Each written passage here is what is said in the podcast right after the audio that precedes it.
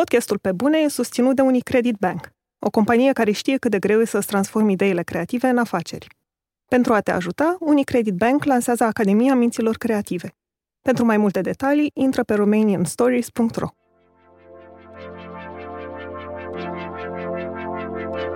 Și mi-am luat chitara în spinare și 20 de euro și am plecat în Franța. Cel mai tare a fost că am ajuns să mă cunosc. Parcă vreau să, nu știu, să mai dorm, să nu mai trezesc niciodată. Sunt Andreea Vrabie și ascultați pe bune. Un podcast sincer, cu oameni creativi despre cum au ajuns cine sunt și întrebările pe care și le pun.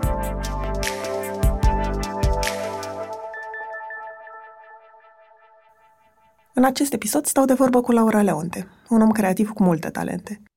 Laura a absolvit ASEul, însă imediat după facultate a plecat în Franța și Spania, unde a cântat pe stradă și a trăit o perioadă ilegal. Perioada nomadă a făcut-o să descopere ce vrea să facă în viață și, întors în țară, a lucrat în creație în publicitate timp de 11 ani, până când stresul și lipsa rezultatelor dorite au dus la epuizare fizică. Și-a dat demisia și acum își investește tot timpul și energia într-o afacere socială din satul Aninoasa, prin care încearcă să redea oamenilor bucuria lucrului făcut cu mâinile lor.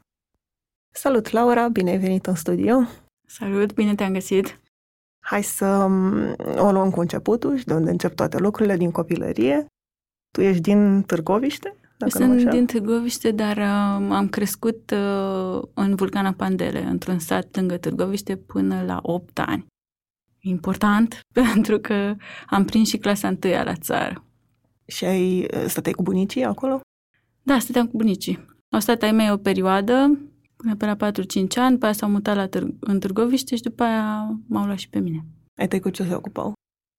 Lucrau la oțel inox. Mama este metro, a fost metronom, că acum e pensionară, care e diferit de metrolog. Nu, invers, a fost metrolog, care este diferit de meteorolog. Cum, așa și taică mi lucra la laborator în aceeași uh, uh, fabrică uh, care făcea oțeluri speciale, oțel inox ăsta din Târgoviște. Și el uh, nu știu exact ce făcea, dar făcea și poze și avea o activitate foarte bizară. Acum am înțeles așa mai mare că avea niște probe de oțel pe care cred că le șlefuia de o chestie care se învârtea și eu când mai mergeam în vizită la ei, uh, el ținea niște bucăți de oțel pe un platan, practic, și cam asta era meseria lui. Mai rar se, se întâmplă foarte des ca părinții să nu înțeleagă ce fac copiii, dar mai rar invers, mai ales acum. Da, da, da. da, La vârsta asta. Da. Deci nimic care să aibă legătură cu creativitatea sau domeniul artistic, mai din câte îmi dau seama. Da, dar, dar, tata a fost întotdeauna un artist și bunicii mei au fost artiști și de o parte și de alta. Uh, tata și mama lui taică mi bunicii care m-au crescut, uh, cântau pe la nunți, bunica mi uh, cânta la armonică, armonica fiind un fel de acordeon uh, și bunica mea la voce. Uh, taică mi-a cântat și el la chitară în niște formații.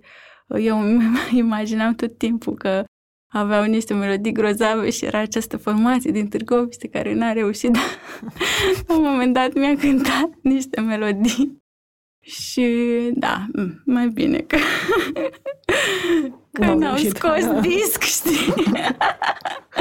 Așa. Și uh, tatălui maică mea desena foarte frumos, extraordinar. Făcea niște animale și avea tot felul de chestii din astea. Dar ei, așa, ca profesie, n-au fost niciunii artiști. Dar te-au um, împins pe tine cumva în zona asta artistică? Absolut deloc. Cel mai important lucru era să învăț, să învăț bine, să învăț la toate bine. Și după aia mai vedem. Știi că dacă înveți la toate bine, când o să te faci mare, o să poți să-ți alegi una dintre ele. Cu ce ți ocupai timpul liber în afară de joacă cu alți copii? Oh, da, am stat foarte mult în casă. Nu știu, chiar și în liceu ieșeam foarte puțin. Mi se părea așa că e o chinuială să ne distrăm nu erau foarte multe locuri, locuri în care puteai să faci chestii frumoase, adică distractive în Târgoviște. Din cauza asta nici n-am avut chef să chiulesc. N-aveam unde să mă duc, știi, cu cine, sau cel puțin, nu știu, așa mi se părea mie. Prin urmare, stăteam foarte mult în casă, citeam, îmi plăcea să învăț, îmi plăcea foarte mult să învăț. așa. Uh, dar mai jucam și jocuri pe calculator. De la 16 ani am avut un Pentium și jucam uh, June. Uh, mă trezeam noaptea când mi se arăta în vis un nou fel de a trece la nivelul cu tare, să mai construiesc niște turnulețe, să mai fac ceva. Deci uh, asta cu jucatul și um, am început să cânt și pe la chitară, pe la, tot așa, pe la 16 ani și mai zdrângâneam de una singură. După ce mi-am cumpărat o chitară ca lumea mai încolo, mi-am dat seama cât de groaznică era chitara la care uh, cântam. Oribilă, serios. Adică oricum când te apuci să cânți la chitară, uh, ți se fac bășici, bășici la degete și ți-e greu să găsești tastele alea, să apeși unde trebuie. Dar asta pe care o aveam, după aia când m-am uitat la ea, avea corzile foarte depărtate de chitară. Chiar trebuia să apăs și erau și de fier. Groaznic, groaznic, da. De unde aveai chitară? O primisem de la taică meu pe filiera muzicanților de la mine din familie. Schima chiar Laura. Chitară? da, da. Era făcută la noi, la Regin. Chitară trei sferturi, Laura. Și în liceu aveai, nu știu, spre clasa 11 12 vreo idee ce vrei să faci după? Nu, nu. Am avut așa o străfulgerare uh, printre a 11 mă gândeam să fac uh, regie de film sau imagine. Că lasă-mi eu aparatul lui taică meu. Și mm, pentru că nu era net și n-am găsit pe altcineva care să mai facă chestia asta, băi, pur și simplu a pierit în mine, n-a fost nevoie să-mi dea cineva să mă demoralizeze, a pierit în mine gândul ăsta, că nu s-a agățat de nimic aveam oarecum așa idee ce o să fac. De fapt, din cauza asta nu m-am gândit propriu zis eu ce vreau să fac cu viața mea. Pentru că maica mea de timpuriu mi-a zis că pe mine mă vede uh, lucrând în comerț exterior. Suna super, comerț exterior. Îți seama, pe vremea aia uh, abia, abia ieșiserăm din uh, comunism, era toată vânzoleala asta cu gumă final din, uh, tur, de la turci, cu pantaloni, cu... toată lumea se ducea să cumpere ceva să aducă de la turci sau din Polonia, tot felul de chestii, Vegeta, a, din uh, Ungaria. Și era, știi, băi, pe comerț, dar pe comerț exterior și te văd acolo cu un DPS și cu diplomat într-o uh, companie din asta multinațională, internațională și um, până la urmă am dat și am făcut ASEU. Relații economice internaționale. Am licența în um, economie internațională. Și cum ți s-a făcut facultatea? Foarte ușoară, din fericire. Chiar a fost super. M-am dus, o vreme m-am dus foarte mm, des, dar în ultimii ani așa mă duceam, adică m-am prins cam la care, unde trebuie să mă duc uh, și unde nu. După facultate a urmat hăul. Mm, de fapt, imediat să-mi iau licența, uh, prietenul meu, care era și nu mai era prietenul meu, că mm, el plecase în uh, Franța să cânte pe stradă, cânta pe stradă și în București. asta tot încerc de fiecare dată când povestesc să-mi aduc aminte că problema cu plecatul afară erau legile și felul în care puteai să stai acolo, că nu aveai drept de ședere. Și ții minte că la un moment dat uh, s-a schimbat statutul nostru, nu știu ce s-a întâmplat. Ideea e că puteai să stai trei luni, după aia trebuia să vii trei luni înapoi și după aia puteai să mai mergi să mai stai încă trei luni în uh, Uniunea Europeană. Și ei de-a zis, băi, nu mai stau aici, plec, S-a dus în Franța și cu două săptămâni înainte de licență eu m-am dus să-l vizitez. Eu cu un mare hău în față, termin facultatea, ce fac? Și înainte să plece apucaserăm să cântăm de vreo două ori pe stradă ca să-mi plătesc uh, factura la telefon, pe care nu mi-o permiteam. și am ieșit și am făcut uh, bani destul de ușor și atunci uh, am mers cu chitara în Franța și am cântat de două, trei ori și am mers foarte bine. Și m-am întors, am dat, am luat licența și băi, eu am încercat, am încercat, mi-am luat, țin minte din față de la ASE, mi-am luat ziarul România Liberă, că nu exista Best Jobs și alte chestii, era acolo la mica publicitate, rubrica asta de oferte de locuri de muncă. și cu creionul m-am pus acasă să, gă- să găsesc job. Doamne, a fost groaznic, oribil, oribil. Uh, și singurele chestii pe care le-am încercuit uh, erau asistent personal. Asistent personal, unde, clar, îmi imaginam că o să fac cafele și să încerc să fac fața avansurilor șefului. Eu asta aveam în cap. Mai era cei drept o variantă în care eu aș fi putut să mă angajez ca broker de asigurări, cumva mi-am făcut licența pe asigurări, dar nu vreau nu vreau, nu vreau chestia asta. Și uh, mi-am luat chitara în spina, spinare și 20 de euro și am plecat în Franța. Părinții tăi ce-au zis? Părinții mei, da, a fost o perioadă groaznică pentru părinții mei. Nu le-am zis uh, că mă duc să cânt pe stradă. Acum știu că am cântat pe stradă. Uh, dar de seama, n-am vrut să-i nenorocesc. Când a fost o ruptură îngrozitoare doar că mm, nu știau exact ce fac, știi? Eu le-am zis că uh, lucrez în, într-o pizzerie, ceva foarte safe, așa, în timp ce eu cântam pe stradă din oraș în oraș, uh, cam prin toată Franța. Da. Uh, mi-ar fi plăcut să le zic ce făceam, dar ce puțin numai că mea cred că uh, i-ar fi făcut mult rău să știe atunci. Mi-am dorit foarte tare să știe ce s-a întâmplat, prin ce am trecut, pentru că, nu știu, au trecut 10 ani acum și perioada aia e cea mai mișto perioadă din viața mea și uh, pentru că, da, mi s-au întâmplat și chestii foarte interesante, am cunoscut oameni foarte interesați, până la urmă mi-am uh, ostoit setea asta de călătorie pe care o are fiecare dar cel mai tare a fost că am ajuns să mă cunosc. Pentru că în situații în care uh, plouă și n-ai unde să dormi, ți-e foame și n-ai unde, n-ai unde să mănânci și ce să mănânci, sau la final ajunsesem să stau ilegal și absolut orice făceam era ilegal. În situații de genul ăsta și a mai fost și conflicte cu diversi uh, oameni, și cu poliția și tot felul de chestii, dar nimic grav, pe bune. Deci, uh, după ce am început să muncesc și să simt stresul de la job, mă gândeam, băi, sunt mai stresat decât atunci când cântam pe stradă, stăteam ilegal, mâncam ilegal, dormeam ilegal. Sunt mai stresat acum, cum e posibil lucrul ăsta. Dar în situațiile alea, băi, ajung să te cunoști. Și ce ai aflat despre tine atunci? Uh, am aflat că ce vreau să fac în viață, cu asta am venit de acolo.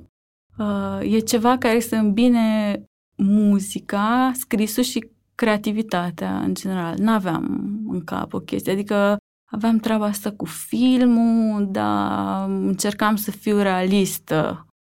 Cât ai stat în Franța? Uh, un an. Un an.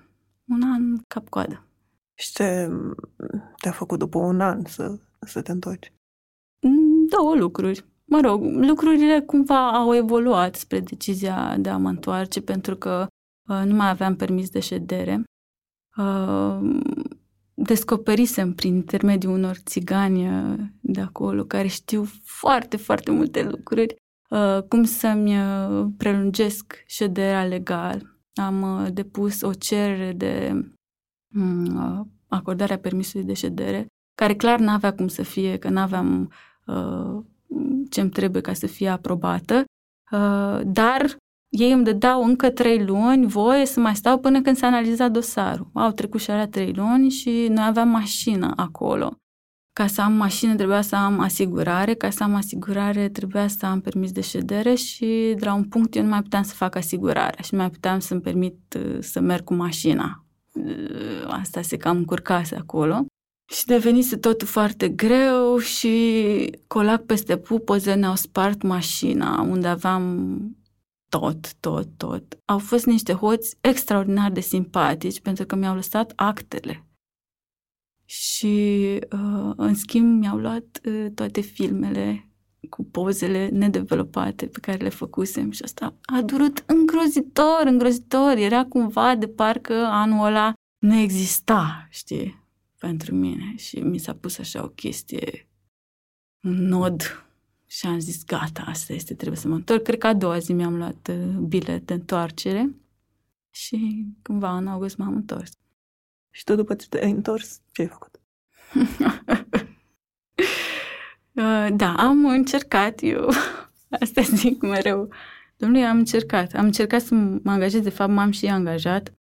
Am lucrat trei luni la niște cunoștințe care uh, dezvoltau un portal de afaceri. Era o chestie foarte interesantă. Și eram cinci oameni atunci, toți eram directori. Directorul, da, directorul general, directorul de vânzări, directorul de marketing și, nu știu, eram director de comunicare, habar am. Bun, noi eram acești, acești cinci directori care încercam să facem o chestie.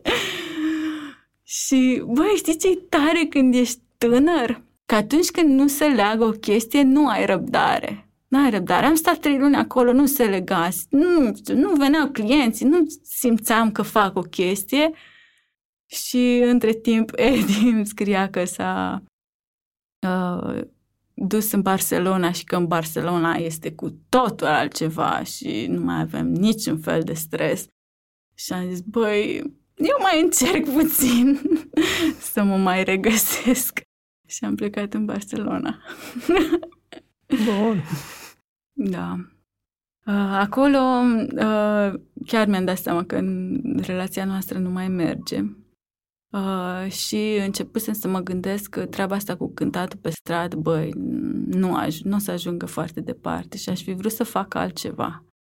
Dar uh, erau probleme cu permisul de muncă de data asta, ca să uh, lucrez chiar și la o terasă sau într-un club Uh, nu se prea complicau oamenii să, să mă ia ilegal, știi? Și nu prea aveam cum să mai rămân. Și atunci pur și simplu a trebuit să mă întorc și să iau viața, realitatea în piept în România. Mi-a părut rău, mi-a părut rău când am plecat din Barcelona, am rămas legată și mă mai întorc din când în când acolo, a fost foarte bine.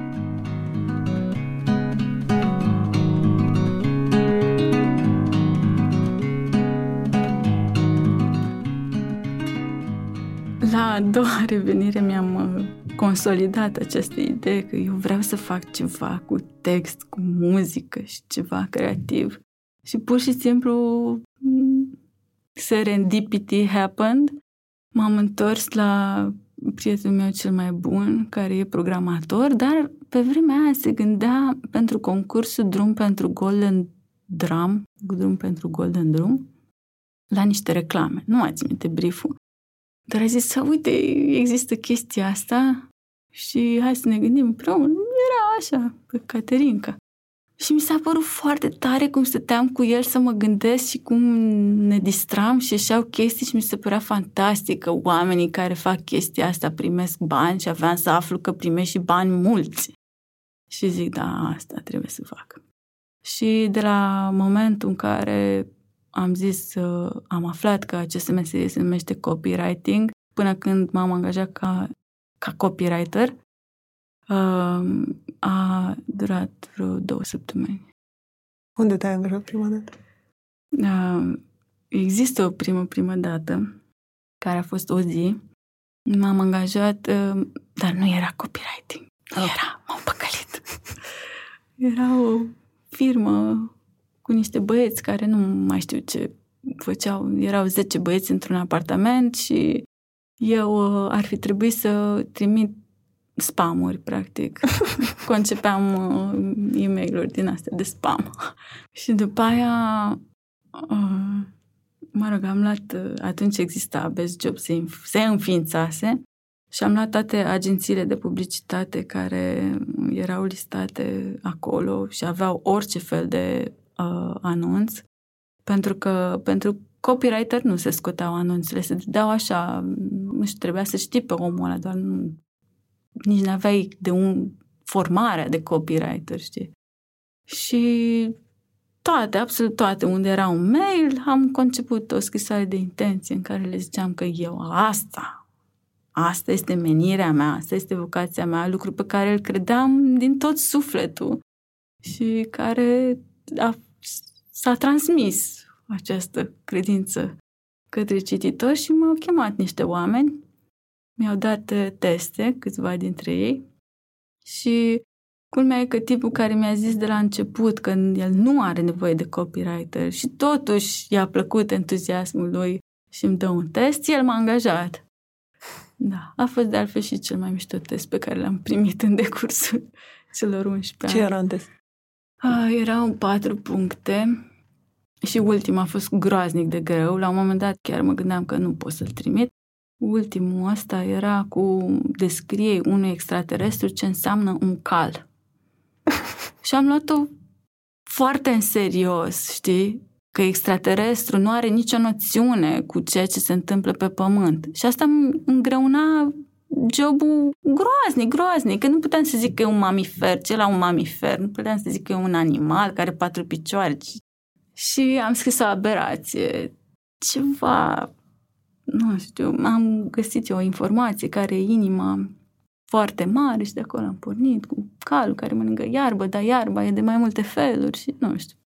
M-a sunat a doua zi, mi-a zis că s-au tăvălit pe jos de râs și că le-a plăcut foarte tare. Asta era punctul care, nu știu, mie inițial mi-a displăcut, dar până la urmă mi-a plăcut cel mai mult. Mai era unul cu ce ai scrie pe cartonul unui cerșetor ca să facă mai mulți bani, să fac un radio prin care să conving un tip sau tip în general, nu mai știu, să-și înșele soțiile.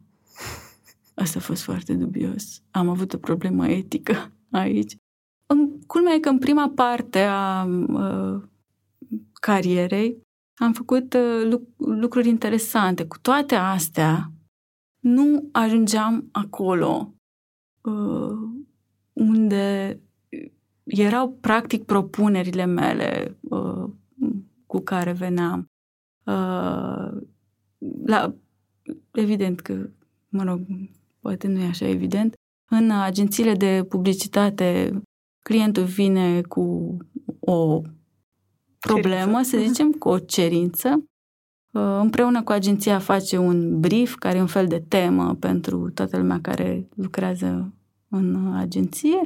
Și la departamentul de creație, unde uh, lucram și eu, se lucrează pe această temă, pe o soluție creativă de uh, a rezolva această cerință. Ei, și mm, soluțiile creative pe care le dădeam, băi, nu ajungeau să fie așa cum le gândeam. Uh, și asta s-a întâmplat uh, să se... Uh, diferența asta între ce dădeam și ce se întâmpla s-a deteriorat foarte tare în timp. Adică la început mă plângeam că nu se întâmplă chestia asta, dar îmi dau seama că de fapt se întâmpla mult mai mult decât a ajuns să se întâmple la sfârșit. Și partea cea mai tristă e că uh, nu nu le mai dădeam așa mișto soluțiile. Adică nu, nu mai aveam resurse uh, și nici speranța că uh, vom reuși să, să le vindem. Și asta mi s-a părut cel mai nasol. Adică m-a afectat pe mine și felul în care uh, lucram eu. Cum, cum era perioada asta în care eu mi imaginez că frustrarea asta creștea de la zi la zi și că nu, nu cred că e foarte ușor să o lași la birou Se tot spune că problemele le lași la birou și când ai plecat, ai ajuns acasă, acolo e altă viață.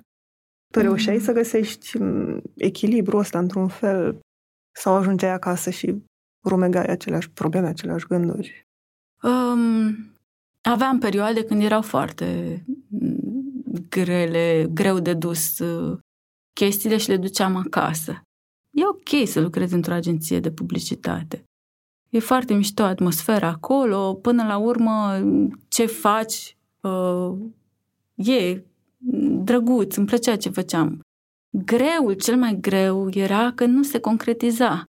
Și chestia asta m-a omorât, pur și simplu mă sufoca. Țin minte că mai primeam uh, mail-uri din asta cu a căzut sau se face altceva sau uite se face așa și simțeam în piept, știi, că mi se blochează. Adică era o chestie foarte fizică. Foarte fizică. Și în ultima vreme, uh, după ce se termina concediu și era prima aia zi când mă duceam de la metrou la job, băi, deci trebuia să iau aer în piept. Nu știu dacă astea se numesc atacuri de panică, habar nu am, poate. Dar luam aer în piept ca să ajung acolo. Ajungeam acolo, mă rog, mai discutam cu colegii, eram așa, era ok. Dar am avut uh, un, uh, am avut un burnout aiurea uh, de la stres, dar pe care eu nu-l simțeam, uh, că, mă rog, uh, intrasem așa într-o uh, îmi făcusem un sistem prin care eram happy, adică nici măcar nu simțeam că le duc uh, acasă de la job. Știu că ajungeam acasă, mă jucam uh, câte o oră cu Ilinca, făceam lucruri, uh, aveam super multă energie. Mm, uh, dar de, deodată așa a început seara înainte să dorm, îmi amorțea mâna stângă. Și foarte dubios, ce știi că ți se întâmplă când uh, ți amorțește mâna stângă? E ceva legat... Da, da, e ceva legat de inimă. Și zic, băi, ok, hai să vedem, hai să vedem. Doar că un, un atac de cord care durează două, trei ore și după aia o săptămână nu se poate. Și mi-am morțise mâna asta stângă și zic, nu se poate. Uh, bine, imediat după ce mi s-a întâmplat chestia asta, m-am dus la medicul de familie, i-am zis ce se întâmplă și m-a întrebat, stres la job? Faza că aveam de atâta vreme stres la job și cumva mă obișnuisem așa de tare cu el, încât am simțit că nu zic pe deplin adevărul când i-am zis da. Am simțit că mă alint puțin, dar nu, era, era stres de la job, doar că era băgat sub preș, știi, băgat adânc, adânc, adânc sub preș. Și atunci ai hotărât să-ți dai demisia? Și atunci am stat, uh, mi-a dat, uh, asta e, simțeam că nu mai pot să merg la job, simțeam, în același timp, mi-era foarte greu să cer concediu medical pe problema asta, știi, pe problemă psihică. Nu-ți vine să ceri, simți că fentezi cumva sistemul, băi, malin. Mi se pare că ar trebui să cer prea des, știi? Și totuși m-am dus și am zis, adică după ce am făcut-o pe Ilinca, am început să mă cunosc și mai bine. Și nu merg cu chestiile pe față, știi? M-am dus și am zis, uite, asta este problema mea, se poate lua concediu medical și a zis, de mâine nu mai merge. Așa, și am stat o săptămână acasă și m-am gândit intensiv ce e de făcut. Eu sunt foarte solution oriented, nu pierd o clipă să mă lamentez. Mi se pare timp pierdut. Când îți plângi de milă, mi se pare că e timp pierdut. Și așa cum eram eu cu mâna în pioneze, uh, mă gândeam ce de făcut, ce de făcut, ce de făcut, ce de făcut, ce de făcut. Și tot având uh, chestia asta în uh, cap, mi s-a întâmplat cu sânzeana. Când ai ceva în cap, încep să preiei semnale de peste tot. Au fost foarte multe lucruri care m-au dus către a renunța știu că eram în sufragerie și era o zi de weekend. E adevărat, o zi de weekend. Uh, e ok pentru toată lumea. Dar Ilinca s-a trezit cântând. Auzeam vocea ei mică de fetiță cântând și a fost chiar a fost un declic. Mă gândeam, Doamne, când am pierdut chestia asta, să te trezești și mi-am adus aminte de toate diminețile de când eram mică, când mă trezeam și ziceam, wow, ce tare o să fie azi, ce mult o să mă joc azi. Ei, nu mai visez, nu mai dorm. Și a fost așa o chestie care s-a întâmplat în fracțiuni de secundă. Uh, mi-am adus aminte de starea aia și de felul în care ajunsesem să mă trezesc eu în fiecare dimineață. Și am zis, nu, nu, nu. Cum era felul ăla atunci? Oh, no. Foarte greu, mă trezeam foarte târziu și foarte greu, de parcă vroiam să, nu știu, să mai dorm, să nu mai trezesc niciodată, știi? Să vrei să dormi mereu. De ce? De ce? Și nu mă trezeam uh, greu pentru că mi-era somn. Asta a fost o chestie pe care eu am înțeles-o foarte, foarte, foarte târziu. Nu mă trezeam greu pentru că eram obosită, lucru pe care îl ziceam de 1500 de ori, ci pentru că nu vreau să încep ce aveam de început, știi? Sfârșeala aia de fac ceva și nu se întâmplă nimic, fac ceva și nu se întâmplă. Podcastul Pe Bune e susținut de Unicredit Bank, o companie care crede în mințile creative și alături de antreprenorii care vor să-și transforme ideile în afaceri. Orice afaceri creative, de la bistrouri la studiouri de design și la produse de tot felul. Ca să te ajute să crești mai repede, banca pornește în această primăvară o școală de business-uri altfel, Academia Minților Creative. Dincolo de idei bune, talent, pasiune și dedicare, succesul sau eșecul unei afaceri ține la fel de mult și de celelalte aspecte ale businessului, de legislație, de contabilitate, de marketing, de finanțare. Experții Unicredit Bank, plus o mulțime de alți mentori invitați, sunt pregătiți să te ajute să găsești soluțiile potrivite.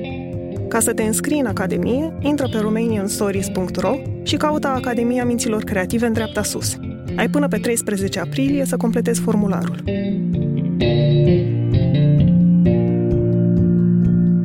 Pe pagina de Facebook de la Cosânzeana um, ai scris că e o idee de 3 ani. De ce ți-a luat 3 ani ca să o pui în aplicare? Ah, băi, eu... Și explică puțin și ce se întâmplă la Cosânzeana. Uh, în tot timpul ăsta, adică, nu știu, după 5 ani de publicitate, am început să sap tuneluri de ieșire și uh, pentru că noi ne ocupam cu comunicare, care e un aspect foarte important în viața unui brand și aveam practic chestia asta, aveam knowledge-ul ăsta și ne ocupam și cu idei, mă gândeam că trebuie să fii fraier, să nu lucrezi pentru tine, să nu-ți pui uh, knowledge-ul ăsta în favoarea ta și aveam o listă de idei. Evident că de la idee la concretizare, băi, nu știu, e necesară o energie imensă, imensă. Probabil și de aia nu se întâmplă lucrurile în publicitate. Uh, și aveam o listă. Și um, nu pusesem foarte mulți bani pe ideea cu Cosânzeana, în schimb mi-a apărut această oportunitate uh, că am aflat de fabricat în țara lui Andrei uh, și am aflat uh, cu două zile înainte să se închidă uh, înscrierile Uh, care se fac odată la 2 ani, deci era stringentă faza. Și m-am uitat pe lista mea de idei și pentru fabricat în țara lui Andrei era cea mai potrivită. Era lăsată acolo, nu știu cât avea, 2 ani la dospit. Fie, oricum, fiecare idee pe care o aveam era dusă destul de departe cu planificarea. Și, mă rog, m-am înscris cu asta și uh, uh, am câștigat cu asta. Ce înseamnă asta? Înseamnă uh, seturi creative de cusut pe placaj perforat. Ce înseamnă asta? da, explic de 2 ani de zile ce înseamnă asta. Uh, este o cutiuță în care eu pun tot ce ai nevoie uh, ca să obții o bijuterie sau o decorațiune de unul singur, cap, coadă, cosând pe placaj perforat. Mai explic și altfel, stați așa că o iau în mai multe feluri. Uh, în cutiuța asta Uh, eu pun, de exemplu, pentru un pandantiv, un pandantiv care este făcut din placaj, care are găuri ca de etamină, uh, ac, ață și modelele de cusut și îndrumar de cum se coase, în caz că n-ai cusut în viața ta, uh, astfel încât tu, cu toate aceste instrucțiuni, să-ți faci, domnule, un pandantiv cu, cu mânuța ta. Lucru manual în perioada asta, uh, cu jobul în care începuse să se adune gândurile, cum că s-ar putea să nu ies de la, pe, la pensie din publicitate, uh, mai, echilib- mai echilibrat foarte tare. Aveam, uh, de asta zic că din frustrări mi-au ieșit cele mai drăguțe chestii. Uh, aveam problema asta cu nu mi se concretizează ideile, nu mi se concretizează creațiile și atunci acasă, în timpul în care îl aveam, făceam niște creații concrete, care ele erau fulare, fesuri, am făcut o grămadă de fesuri, am vreo 20 ceva de fesuri, uh, etui pentru uh, zi, ochelari și de un mărțișor, când era Ilinca la grădiniță prima, primul an, am vrut să fac niște mărțișoare cu ea și am făcut, pentru că ei era greu să coasă pe pânză, am rugat-o pe sora mea, care e arhitect, să-mi facă niște m- cerculețe cu găurele, să coasă ca la grădiniță, cum coseam pe cartoane din alea găurite. Și n-am avut, adică n-am avut sentimentul că am descoperit o chestie. Dar a doua zi când le-am dat la educatoare, educatoarea s-a uitat pe toate părțile și atunci am simțit, băi, e ceva, aici e o nevoie nu știu ce se întâmplă astăzi, dar se întâmplă ceva în creierul omului că atunci când a terminat o chestie și o vede concret făcută, băi, te simți folositor, știi, te simți împlinit și era exact sentimentul de care eu aveam nevoie și da, nu sunt foarte specială, m-am uitat așa în jur și are nevoie multă lume de chestia asta și asta îmi doresc cu Cosânzeana.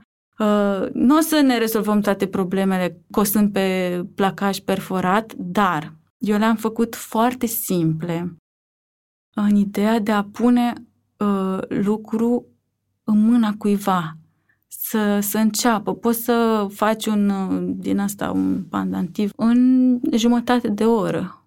Sunt unele pe care poți să le faci în două ore, dar în jumătate de oră ai ceva, ai ceva făcut de mâna ta. E, e o chestie. Și Mm, nu mă gândesc că un om o să cumpere de 100 de ori uh, același set, dar dacă începe cu cosânzeana și după aia face, nu știu, un plovăr și după aia face un dulap și după aia face altceva, uh, cred că e foarte important să redescoperi câte poți să faci cu mâinile. Asta, asta e chestia pe care mi-aș dori eu foarte mult să fac pentru oameni. După ce mm, ai început să te trezești de plăcere, dar mai ales după ce ai aflat că Cosânzeana a câștigat la fabricat în țara lui Andrei. A fost vreun moment în care ai simțit că, ok, acum chiar trebuie să o fac? Uh, nu, atunci... Și că toată responsabilitatea e la tine. Uh, zic, a fost și momentul ăla, dar nu atunci. Uh, când am aflat că am câștigat, cred că am anunțat în aceea zi. mă rog, am plecat după două luni uh, de la job, dar am anunțat în ziua aia. Uh, și am fost foarte pe adrenalină, când ești așa cu tot hype-ul ăla în cap și chimicalele care se învârt uh, prin tine, nu te gândești. Uh, n-am, n-am văzut niciun risc, n-aveam niciun fel de teamă, până când a trebuit să încep efectiv. Și atunci a fost greu, a fost greu, greu.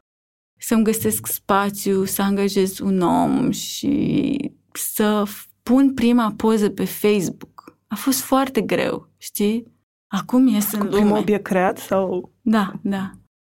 Acum ies în lume și era și ideea asta, că era pritocită atâta timp prima poză, știi, câte like-uri o să ia, cine o să cumpere, o să-i placă cuiva, dacă e o prostie, dacă... Clar, clar, clar, clar. Chiar acum cum ești? Mai sunt... Um, mai e zile în care te gândești că, wow, ce-am făcut? Că au renunțat la ceva sigur și acum sunt cu cutiile.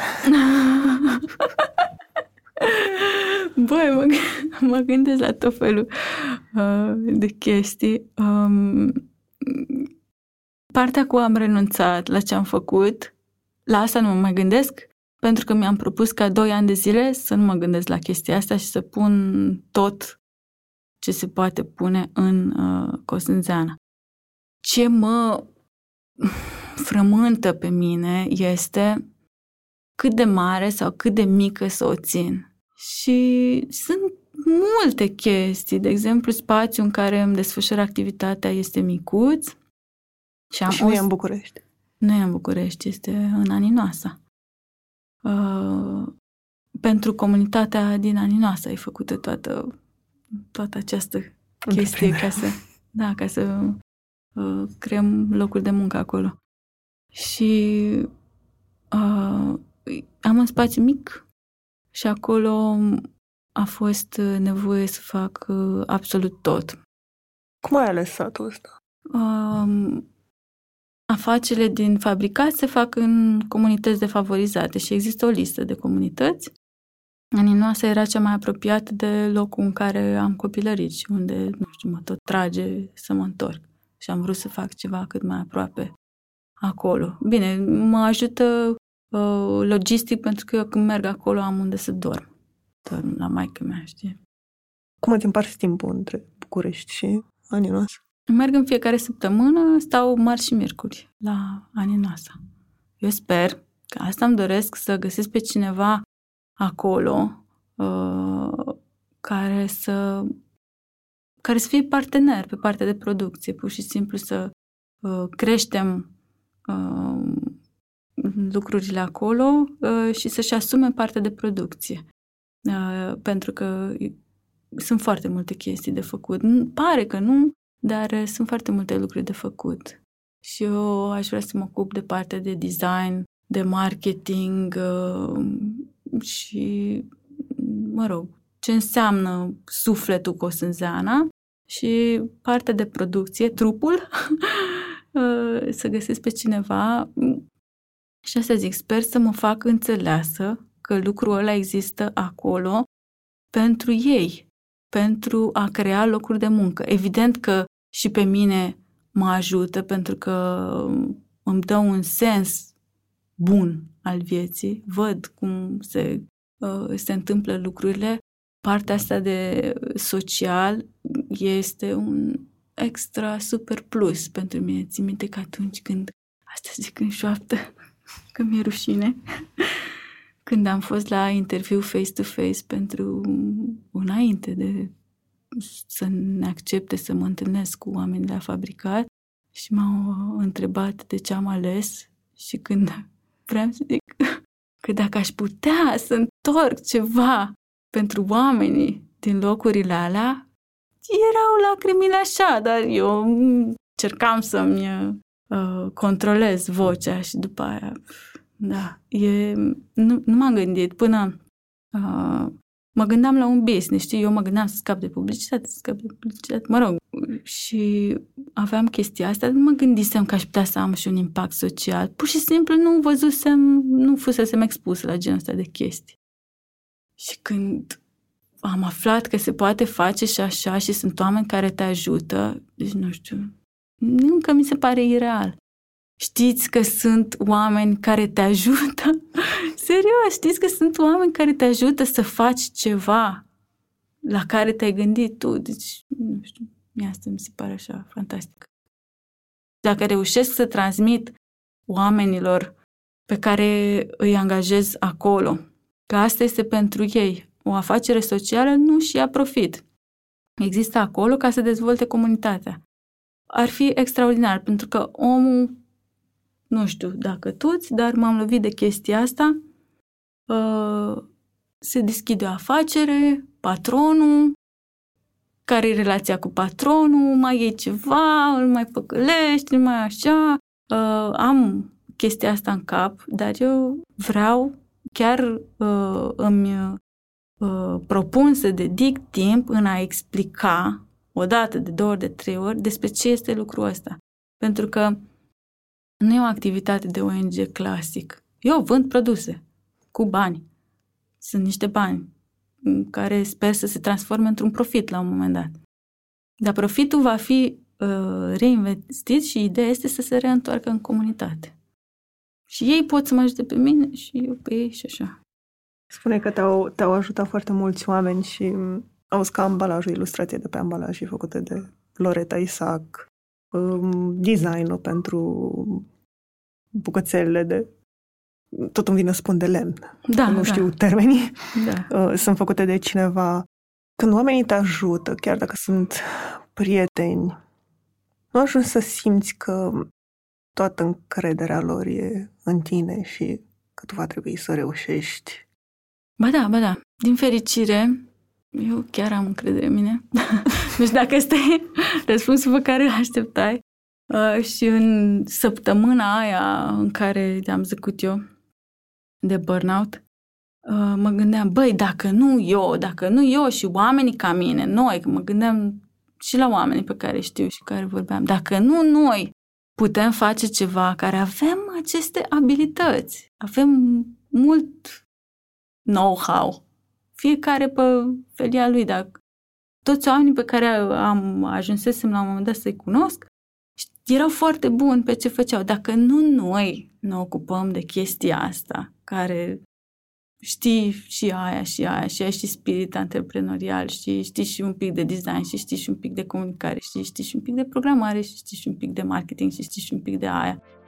Așa, contabilitate, nu știu. uh, atunci cine? Cine ar fi mai în măsură să facă chestiile astea? Cine? Cine?